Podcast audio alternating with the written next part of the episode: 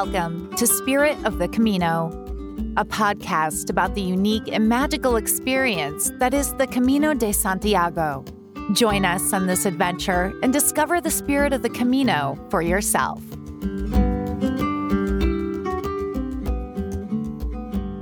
Hello and welcome back to the Spirit of the Camino podcast. I'm Nick and I'm here with Wendy. And as we continue with our first season talking about the Portuguese route of the Camino de Santiago, today we come to the Variante Espiritual, the spiritual variant, right towards the end of the Camino. And this was one of our favorite sections of the whole Camino. Yeah, and I would possibly say even the very top, our absolute favorite section. Yeah, I think it's hard to disagree with that. We absolutely loved it, and so we're going to tell you all about it today. So it's an official variant, and it takes 2 to 3 days depending on a boat trip that you can take at the end and depending on the timing of the boat. And so the regular route from Pontevedra to Padron takes 2 days, and in our case, the variant took us 3 days. And that's the usual, but it does depend on the boat times. And over the past couple of years, I've been quite active on the Camino de Santiago forums and not actively researching this Camino, but just reading some threads here and there. And the two things that I really remember in terms of recommendations that people would make over and over again were firstly to stay at Casa da Fernanda, which is an amazing albergue between Barcelos and Ponto de Lima back in Portugal, but north of Porto and in this stretch of the Camino Portugués. And the second thing was to do this Variante Espiritual, and lots of people raved about it, and I didn't really know anything about it except that people said it was great. And so I said, okay, well, let's try and do this. But we almost didn't do it, as I think we mentioned in one of the earlier episodes. Yeah, and that was because of lots of uncertainties because of the situation walking in 2020, with lots of closures and far fewer pilgrims than normal, and this boat. It really all came down to the boat, and we didn't know if it was running or not. And if it wasn't running, then we did decide to do the Variante Espiritual, and then it turned out that we weren't able to take the boat. That was going to mean doing a very long and brutal walk of about 37 kilometers at the end, which I knew was going to kill me, and I really, really did not want to put myself in a position where I had to do that. So we were tossing it up and trying to figure out if this boat was going to run or not. And in the end it did, but we got kind of lucky, I think. Yeah, I think normally at this time of year, and it would have been late September, I think it was actually the 1st of October when we took the boat, normally there'd be no problem reaching the minimum. But of course, in a pandemic year, everything's different. And it's interesting that, when we had started walking from Porto after we had arrived from Lisbon, and we started to meet some other pilgrims, and there were, I think, 3 in particular who we became friendly with, and none of them did it. They all just went the regular route. Mm-hmm. And so in the end, we were lucky that there were some others who were doing it, and they made up the minimum number. Which was 5. They needed 5 pilgrims in order to run the boat. And so obviously there were 2 of us, and there ended up being 3 other people. So we had the exact minimum of 5 people for the boat to run. Now, I suppose, the only reason that the minimum is there is because it's not financially viable for them to do it for less than 5 people. So if you wanted to make up the difference, say if there were 4 people and you wanted to, among the 4 of you, split the cost of a 5th ticket, then I think they would allow for that. So if you're, willing to pay extra, then you can just know that you can go ahead and do that, and that can be an option. Normally it's 19 euros is the price of a single ticket. So if you were willing to, pay for an extra ticket or 2, then there's always a way to make the boat run, I think, in that way.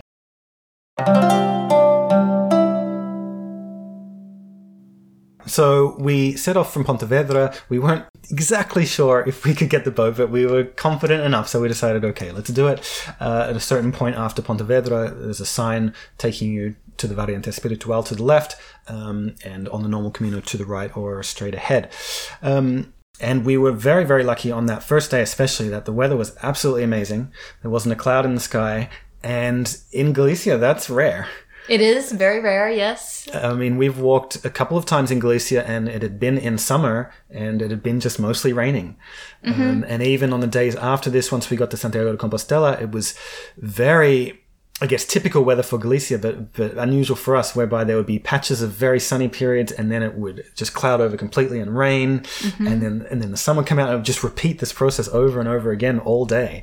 Mm-hmm. But on this particular day, it was absolutely amazing, and you know, it's something that it really does help your mood and your spirits and everything on Camino. You know, it would be nice if the weather wasn't so much of a factor. But if you're going to walk in rain, it's not that pleasant. But if you walk on an amazing day like that, it just makes everything seem great. Yeah, and there was particularly beautiful scenery to enjoy along the way as well. So, yeah, all in all, it was, I think, objectively speaking, the most beautiful part of the Camino. Right. So on that first day, you do see quite a lot of things. Towards the beginning, you come to a 17th century monastery at a place called Poyu. And that was quite interesting. There's a cloister and a church, and we were, you know, walking around and experiencing it. And then we got told by the staff there that there was a second cloister. You had to go through this other special door. And what was amazing about this second cloister was that there's a mosaic that goes all along the wall on three sides. So it's this enormous mosaic, and the mosaic is a representation of the Camino de Santiago. Yeah, and I had no idea that it was there. It's a little bit unusual because it's more specifically a representation of the Camino Francés. And so there are images depicting various stops in cities and towns along the stages of the Camino Francés. And obviously it's not on the Camino Francés, it's on the Portugués. So I'm not sure exactly why that is. Yeah, I think, well, I mean, it's interesting because it was made 30 years ago and the Variante Espiritual didn't even exist at that time. Mm. And the Portuguese Camino probably wasn't nearly as popular as it is now. So I think it was just a matter of thinking that the Frances is the Camino. Mm-hmm. And so let's just do that. But yeah, you have all of these depictions of these, you know, famous milestone places along the way on the Frances. So you have the bridge at Puente de la Reina. You have the chickens at Santo Domingo de la Calzada and, you know, the Templar Castle at Ponferrada. And so you walk, you know, alongside these walls, and then you can take this journey on the Frances all the way from Saint Jean-Pierre de Port to Santiago de Compostela. Mm-hmm. And so that was a real highlight. And as you said, we didn't know anything about it. And so I always find it really nice when you see artwork that depicts the Camino itself. Mm-hmm. Earlier in the Camino, we'd seen a mural which was just painted late last year, and it was on a stretch just after Coimbra, so it was in the Lisbon to Porto section, which is not really that popular. It doesn't have this kind of stuff usually, but there was this enormous mural which was about 30 meters long, you know, entirely depicting scenes related to the Camino de Santiago. And so when you're a pilgrim, it's really nice to see that. Yeah, definitely. And I remember that mural that you're talking about, that was during the stretch that we weren't enjoying all that much. So that was for sure the highlight of our day that day, walking through this otherwise pretty nondescript town. And then at the end of the town, seeing this enormous mural with, all of these symbols of the Camino, like the red Santiago cross and the shell and the pilgrim's gourd and just all kinds of things. That was really cool. And this mosaic was really cool as well. And it obviously took a tremendous amount of time and effort to create because it was absolutely enormous. Yeah, it took 3 years to create, and it was designed by a Czech artist, and unfortunately he died before it was finished, so he never got to see the completed version because it took so long. But it's 80 meters long, going around, as I said, these three sides of the wall, and there are 1 million tesserae, the little mosaic tiles that make it up. So it's really an incredible piece of art, but it seems to be very unknown. After we saw it, I was actually quite inspired by it, so I went to the Camino de Santiago forums to see if there was a thread talking about it, and there wasn't. So I created one and put some photos up, and lots of people enjoyed it, and other people, you know, hadn't heard about it either. Mm-hmm. So it's a kind of hidden gem on the Camino. Yeah, and definitely one that's worth seeking out. So from there we continued and we came to this town, which is quite a well-known town. It's called Combarro, and it's on the sea. And this is actually the first time we'd been to the seaside in Galicia. Yeah, so if you are walking the central route of the Portuguese Camino, then this is a good opportunity to get a little taste of the coast without doing the entire coastal route.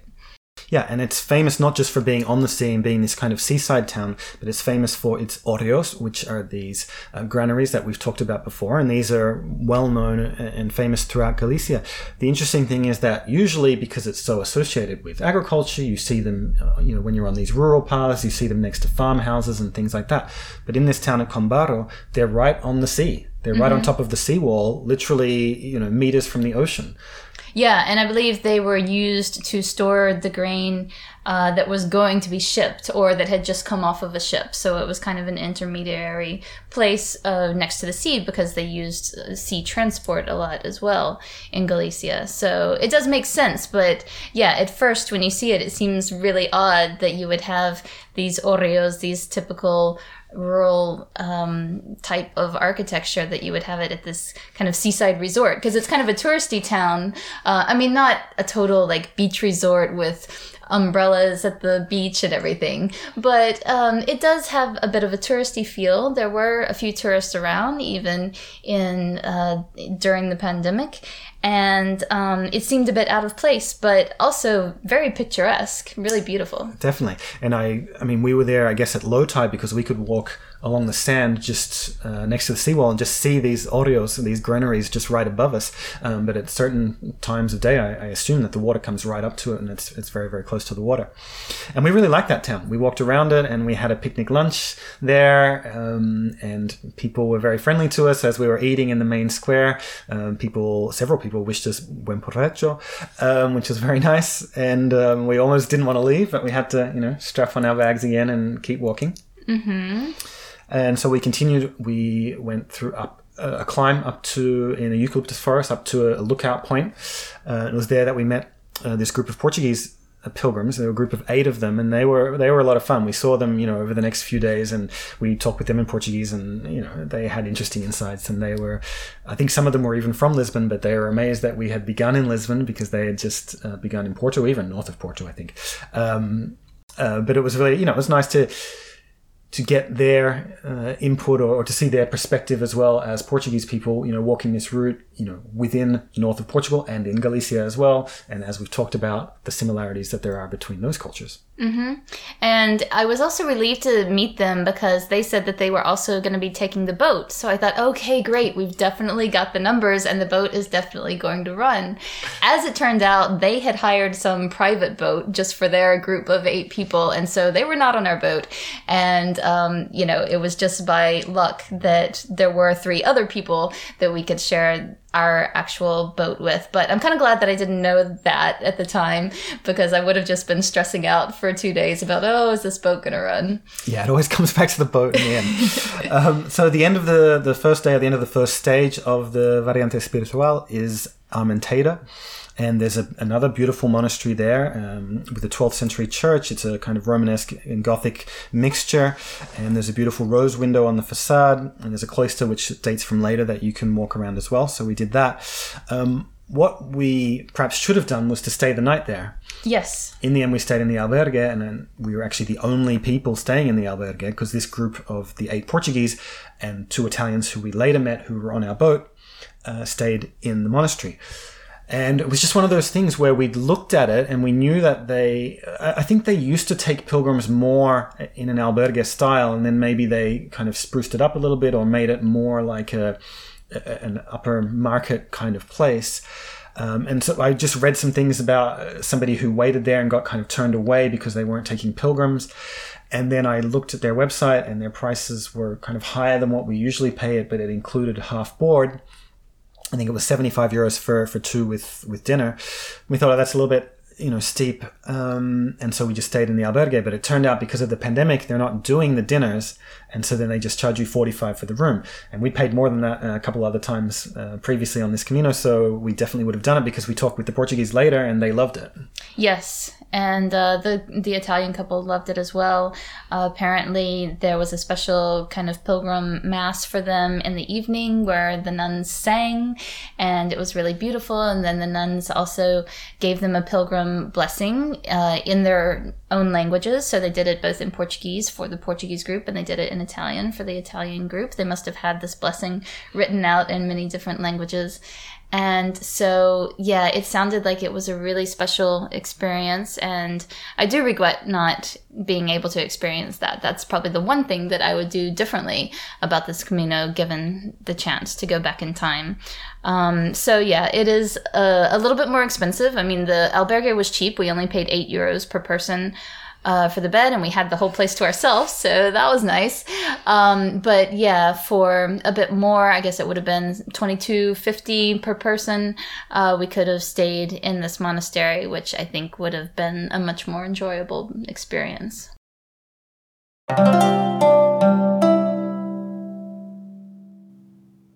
The second day was also amazing, and the highlight of it is this very first part when you're leaving Armenteira and you walk along this river, and you're in a forest, and there are all of these ruins of these water mills alongside the river. It's really almost a stream. It's quite a small river, quite a narrow river, and there are all these little waterfalls that go down, and it's just incredibly picturesque. So it's called the Stone and Water Route. Would you like to say it in Gallego? Yes, in Gallego it is the Ruta da Pedra e da Auga. All right, that's a little bit of a teaser for our next episode. And it's interesting that something that I read, and I was lucky that I did read it, was a tip from somebody who had said that if you have time the day before and you like photography, which I do, and if it's a nice day, it's really worth going into this forest the day before, even though you're going to walk it again the next morning, and just walk down a little bit and then walk back up. And it really begins right at the albergue. It's less than 5 minutes walk from the albergue. And we had some time in it when, as I mentioned, it was a beautiful day. And so I went down and took some photos. And I was really glad that I did that, because the next morning we started out, early as usual. But as we've mentioned before, by this time, sunrise in Spain was at 8:30. So we were kind of awake at 6-something and kind of twiddling our thumbs, waiting until it was light enough that we could walk. So we were just kind of looking out the window. And at a certain point, it seemed light enough to walk. And so we started walking, and it was. But when you descend down into this kind of valley where the stream is, the tree cover from the forest is quite thick, and it's much darker there than it is out, in the open skies, just a couple of minutes earlier. And so it was really quite dark. And I, just for comparison's sake, I took the same picture that I'd taken the day before, and there's quite a huge difference in it. And so I was really glad that I did walk just for a little bit, just for about 20 minutes down and 20 minutes back the day before, just to get a different perspective, different light. It sort of changed it, made it feel a little bit more magical.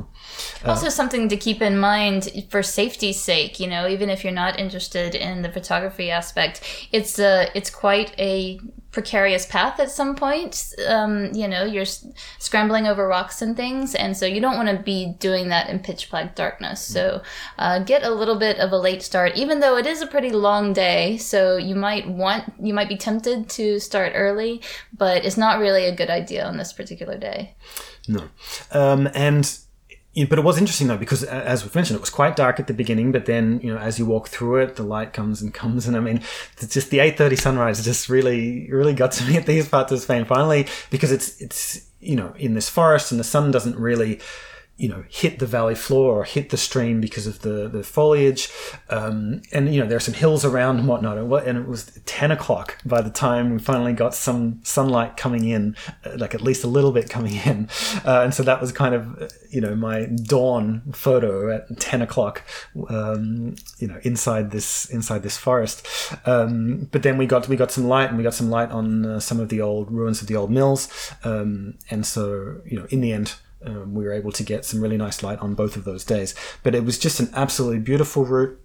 It's 7 kilometers long, and it took us 3 hours to walk it. Yeah, that's because you took lots and lots of photos. But there are also information boards, and you read everything on the information boards. Also true. And read in multiple languages if they have it. And also because we were checking out the mills, and we were kind of walking around, and we just didn't really want it to end. Mm. And as we mentioned, there were hardly any pilgrims doing this route at all. And I think because the ones who were staying in the monastery maybe got breakfast, and maybe they started later than us, definitely, because we talked about it with them later. And we didn't see any other pilgrims at all for this 3 hours. And so that's something that we mentioned before about the impact of the pandemic, is that, it's great to have the atmosphere of having lots of pilgrims and whatnot when you're in albergues, but sometimes when you're on a path like this, it's great when you just have it more or less to yourself. There were some local people who we saw walking their dog, or we might have even seen somebody running the route as well. But there were a couple of local people enjoying the area, and that's brilliant as well, because it really is something incredibly beautiful. And we were talking about it at the time, that if you look at most stages that you walk on most caminos, you wouldn't necessarily suggest that as a day hike to a person for the natural beauty and whatnot. It's more just that it's a part of the whole Camino experience. And you can have a wonderful Camino day, but that doesn't mean that it stands alone off Camino as this amazing day hike. And, you know, there are differences on the Primitivo or on the Salvador or something like this, the really beautiful Caminos. Maybe there are some like that. But this day, for sure, was like that, and I think some local people or some people from maybe around the area go there regularly because it's just so beautiful. Yeah, and it's promoted as a day hike. I mean, the fact that it has a name, you know, the Route of Stone and Water, indicates that it's made to be a route that people walk, you know, by itself, just walking those 7 kilometers. And I was just checking out a blog today, just in preparation for this episode, and I found this blog called Más Rutas y Menos Rutinas, which I liked. So it's more routes and less routine, or fewer routines. And so it's basically an adventure hiking type blog in Spanish. And they have an entry for this route, and recommending it as this great route to walk. And they don't mention the Camino de Santiago at all. Mm-hmm. They're not saying, oh, hey, you can walk one day on the Camino and, you know, pretend you're a pilgrim for a day. It's, no, just go and walk this thing because it's beautiful. And I think even the signage, you know, they have their own signage there, and we didn't really see Camino shells or arrows or things like that while we were in the forest. No, we didn't. But it's definitely, I mean, I thought it was easily the most beautiful stretch of the entire Portuguese Camino, and one of the really great highlights of any of the Caminos that we've walked. Yeah, for sure. And speaking of signage, the Variante Espiritual does have its own signage as well, which we thought looked pretty cool. Yeah, it's a shell with the Santiago cross. Mm-hmm. And it's kind of often on these wooden signposts, so it's just got a bit more of a rustic feel to it than the, I don't know, almost industrially produced blue and yellow shells and arrows that you see throughout the rest of the Camino. So we because we started so late because of the late sunrise, and because we made such slow progress, it was, you know, 11 o'clock by the time we were out of this thing, and we'd gone almost nowhere. Yeah, which wasn't ideal. I mean, I do like to, you know, get a good strong start at the beginning of the day. We tend to not eat breakfast before we leave. We just bring some biscuits, cookies to snack on a bit later, but we like to, you know, get up early and out the door and get some good mileage behind us before we have our first stop. So it did feel a bit different and a bit jarring, you know, to know that it was so late and we still had so much more trail left to go. But I knew that it was going to be like that, and I just allowed myself to take time and enjoy it and take it slowly that morning. Yeah, and the rest of the trail that day was actually really nice as well. It's sort of, in a way, paled in comparison to this water and stone route. But, it, you know, if we hadn't have done that, I think we would have thought it was a really nice day on Camino as well, because you're walking along another river, different kind of river, later, or through the middle part of the day. And then later you make your way back towards the coast again, and you actually walk basically on the beach for the last 2 or 3 kilometers into Villanova de Arosa, which is the end of stage town. Mm-hmm. And we passed some vineyards along the way. We had that river on one side and the vineyards on the other side. There was some good bird watching as well. We saw cormorants and other types of birds in that river. So yeah, it was definitely a really pleasant walk. And it was also a separate hiking route. There was signage for that as well. I don't remember what the name was, but they did give that part a name as well, that walk along that river.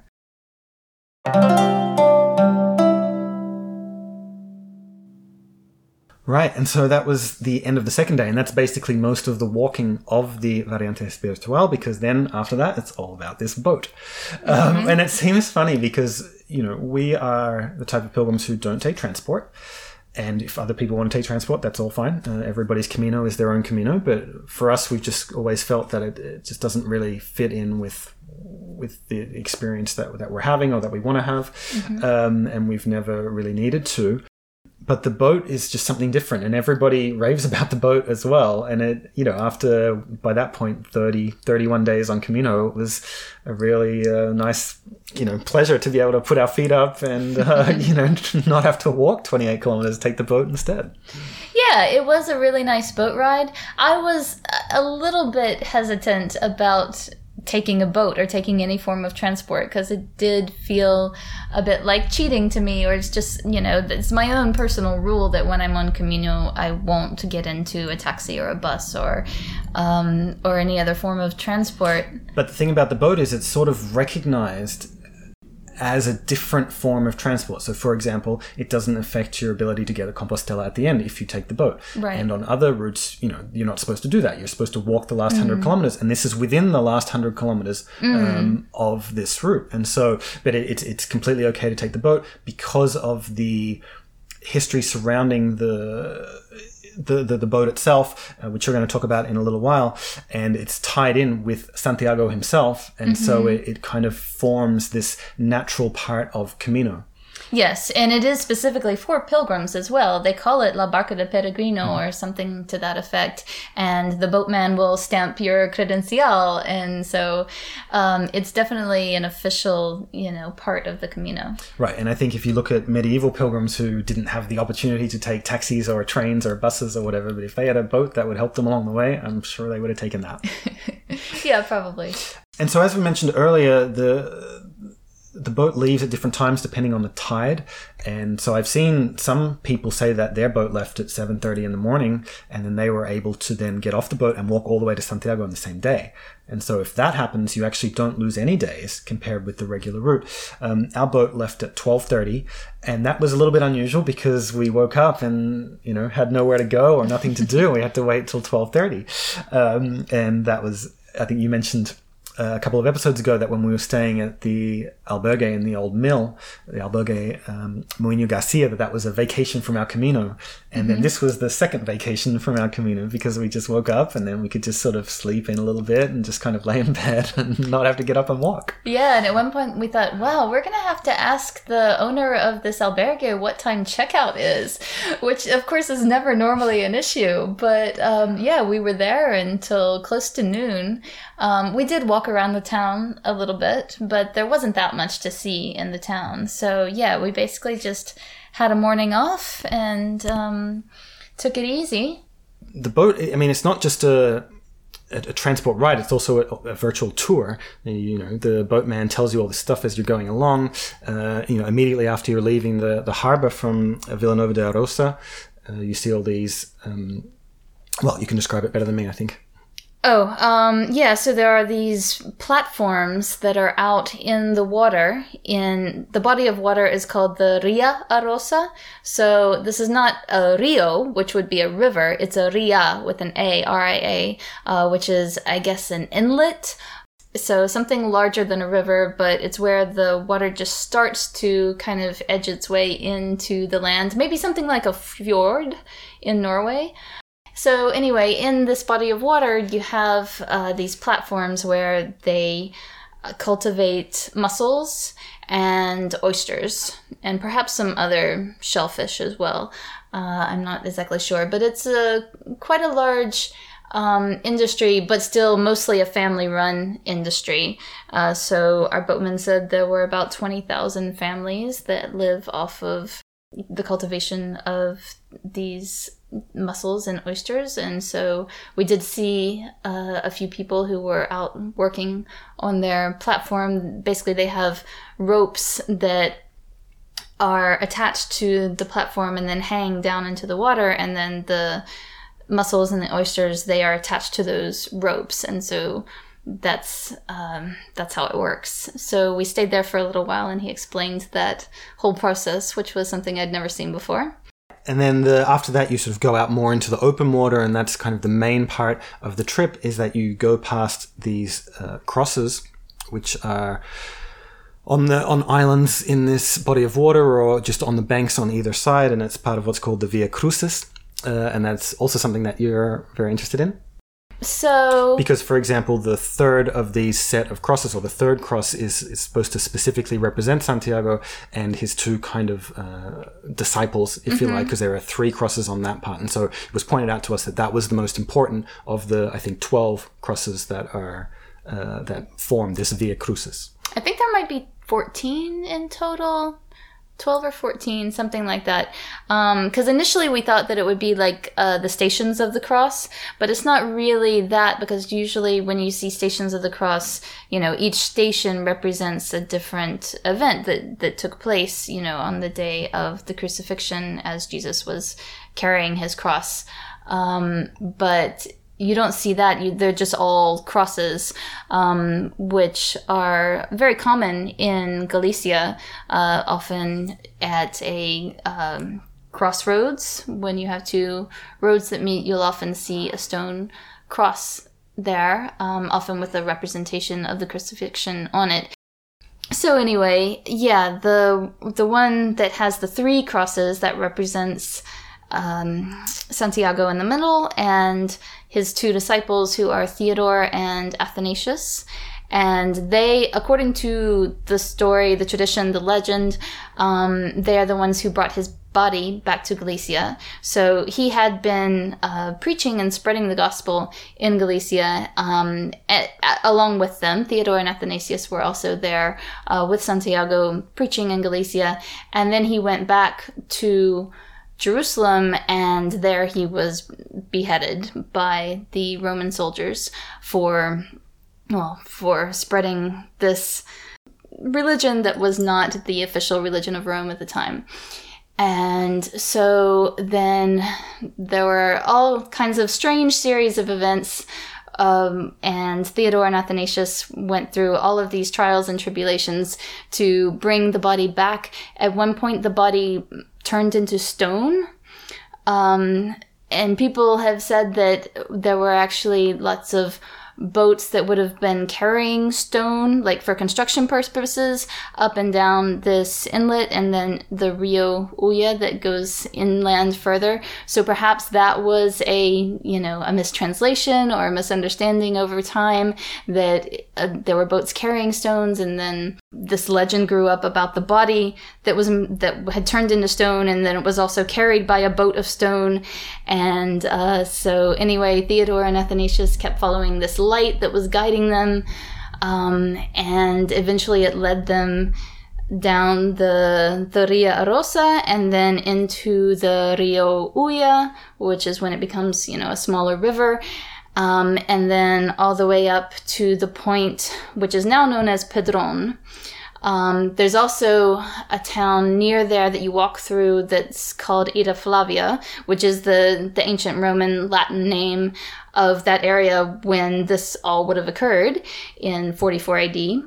Padron, the reason it got its name is from a large stone, which would have been a pedron.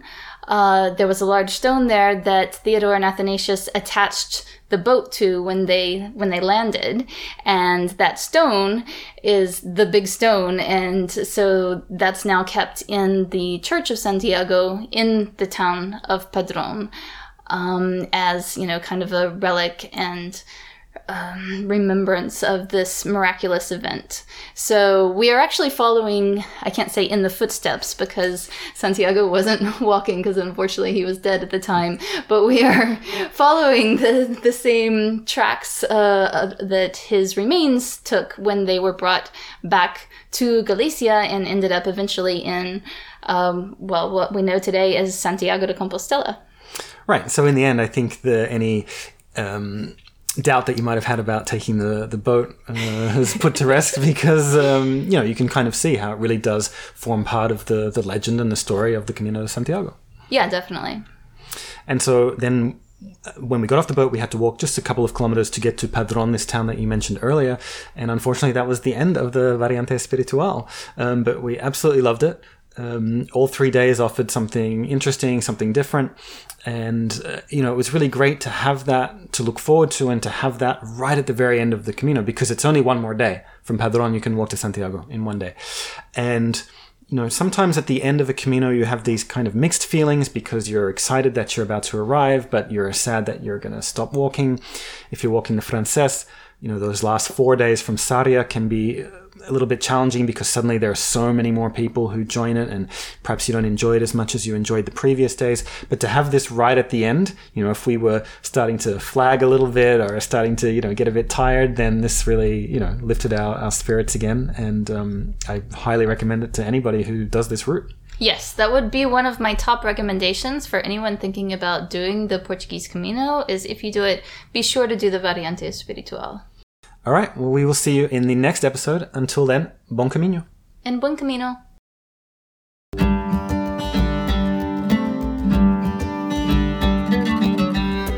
Thanks for listening. For more great content about the Camino de Santiago, visit our website at spiritofthecamino.com and follow us on Facebook and Instagram at Spirit of the Camino. Buen camino.